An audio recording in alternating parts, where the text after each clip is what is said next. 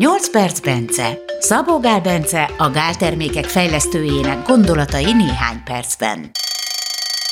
Vagy kicsit hosszabban. Hogyan böjtöljünk egészségesen? Ebben az adásban Bence összehasonlítja a léböjtöt a teljes böjtel. Beszél az előnyökről és a hátrányokról. A mai adás irányadó témája a ketózis – Ketózis esetén a szervezet megtanulja, hogy ha nincs elég szénhidrát, nincs elég kalória, akkor ne az izmunkat égessük, hanem a glükóz helyett zsírokat és ketonokat használjunk energiaforrásként. A lébőjt esetén tehát vigyáznunk kell. Ha sok szénhidrátot viszünk be, nem indul be a ketózis, vagy nem eléggé.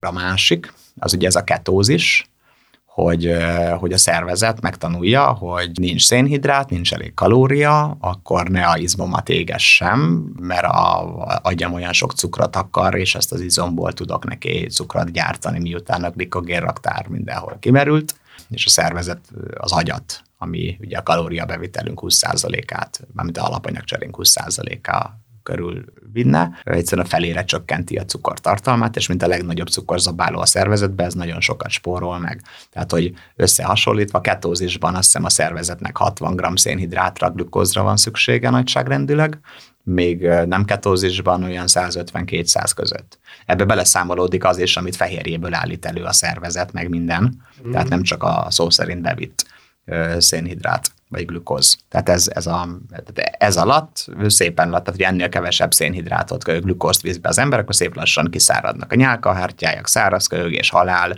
meg egyéb struktúrák tönkre mennek, a nyálkahártya, mit tudom én. Tehát, hogy, hogy ez, ez, ez, ez szükséges egyszerűen meg hát addig az, az izbot zabálja föl a szervezet, hogy az agynak azt a magas cukortartalmát hiába csökkent le ketózisra a felére az agy cukorzabálása, vagy 60%-ára, azt akkor is kell neki biztosítani, és hát azt izomból. Na most pont ezért áll át, tehát ugye 100% lenne az agyé, és a, tehát normális esetben gyalogolsz, vagy kocogsz, vagy ilyen alacsony intenzitású mozgást csinálsz, akkor az izomrostjaid, itt a vörös izomrostok dolgoznak ilyenkor csak ugye, annak 50-50 százalék körül van a szénhidrát és a zsírból származó energia fogyasztása. A ketózisban ez inkább 80-20-90-10. Tehát gyakorlatilag mondjuk úgy az ötödére csökken a szénhidrát fogyasztás, ugye? Tehát, hogy 50-ről 10-20-ra lecsökken, ami, ami óriási különbség. Ugye ez, ez mind arra való, hogy, hogy, hogy, hogy akkor a zsírfogyasztás irányába tolja a szervezet, és nem a izomfogyasztást, mert az izomtól az, az veszélyes attól meg, a zsírtól megszabadulni, meg amúgy jó, hát azért is tartalékolunk. Szóval, hogyha sok a szénhidrát a lébőtnél, akkor nem tud bekapcsolni eléggé a ketózis, vagy hát valamennyire mindenképp bekapcsol kalória hiány esetében a ketózis, de nem eléggé. Uh-huh. És ha 50 gramnyi cukor van abba, amit így lébőjtként az ember megiszik egy nap alatt, azzal nem hiszem, hogy probléma van, de annál több az, az nem hiszem, hogy jó ötlet, és valószínűleg a még kevesebb, meg még jobb. Ilyen szempontból nem praktikus a, a, a lébőjt. Az autofágiát nem hiszem, hogy nagyon befolyásolja, de lébőjt alatt, jó, összehasonlítva a lébőjtöt egy, egy nem lébőjtel, tehát most akkor ugye, hát tehát akkor itt több izmot, ugye ebből az következik, hogy akkor több izmot vesztünk. Igen, ám de a lébőjtnél azért van valami kalória is. Tehát azért lehet, Igen. hogy mégsem fogyunk. Tehát lehet, hogy, hogy a kalória deficitünket az több izom pazarlással vagy fölemésztéssel kompenzálja, vagy tehát, hogy azt, az történik a, ez alatt, viszont mivel kisebb kalória veszteséget kell kompenzálni, ezért lehet, hogy ilyen szempontból ugyanaz a hatása. Egy valami viszont biztos, hogy a, ha ez értelmezhető valahogy, hogy a ketózis rendszerünk edzése ez alatt kevésbé történik meg.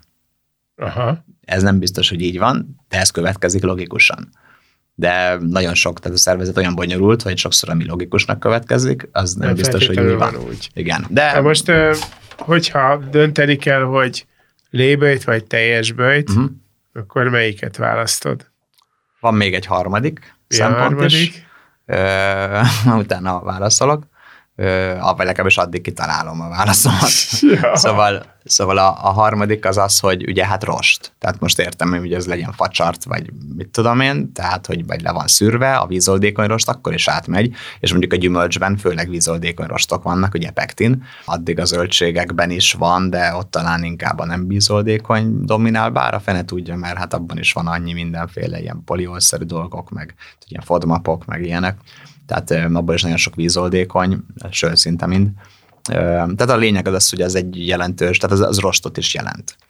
És a, a bélflórának jót tesz, nyilván rostok persze jót tesznek, de, de ha van valami egyensúlytalanság, akkor ott a, az, amivel mi születtünk, vagy ami mindig is ott volt nálunk, az sokkal ellenállóbb, mint az, ami, ami baktérium később telepedett meg bennünk, és így ezeket, azok kevésbé ellenállóak, tehát hogy arányaiban a szívósabbak, tehát amik velünk mhm. vannak, mm. ezeket hívják kommenzális baktériumoknak, azok ellenállóbbak a koplalás csíraszámcsökkentő hatásával szemben, tehát egy jobb arány alakul ki a bélben. Ráadásul a szervezetnek van olyan funkciója, hogy mucint tud termelni, és a mucint azt meg a, az egyik ilyen jófajta kommenzális baktérium, az tudja emészteni, ami aztán egyebeket termel, ami a többi kommenzálist. Tehát ez ki van találva az embernek, emberben abban, annak a rendszere, hogy koplalás esetén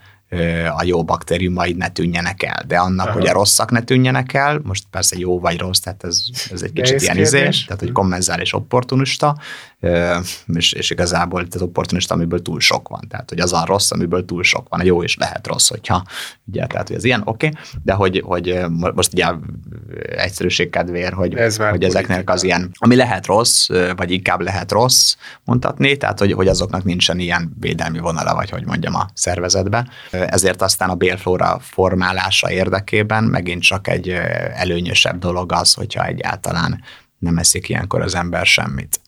Valószínű jobb a teljes bőjt, mint a lébőjt, de ez megint olyan, hogy lehet, hogy a teljes bőjt meg valakit idegrendszerileg sokkal jobban megvisel, mint a lébőjt, és hogyha az idegrendszerileg megvisel és stresszelsz, akkor meg az azért lesz rosszabb élflórádnak, uh-huh. vagy mhm. a, a metabolizmusodnak. Szerintem a, a lébőjt azt azért is használják, mert a zöldségekben, gyümölcsökben van sok ásványi anyag, tehát kálium. Szerintem biztos tesznek hozzá egy kis sót is az elektrolitok miatt, meg ilyenek, és ez egy fontos dolog, hogy az elektrolitok rendben legyen. Ugye magnézium, kálcium, de főleg a kálium meg a nátrium, és ez biztosítja. Én jobb megoldásnak tartom azt, hogy inkább ezeket ből csinálok egy izotóniás italt, vagy valamit, amiben nincsen szénhidrát, meg semmi, meg rossz se, csak ezek a elektrolitok, és inkább azt érdemes iszogatni, tehát ez egy jobb kiváltása.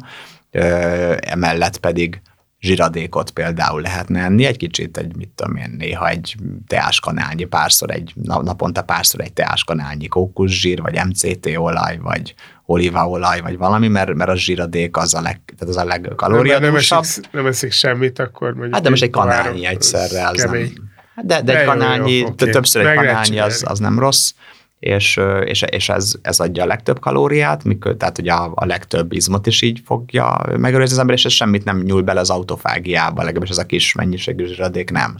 Itt tartunk most. A következő adásban jön a tuti bőjt módszer. Ne hagyjátok ki. Szabó Gál Bencét és Gellért Gábort hallottátok.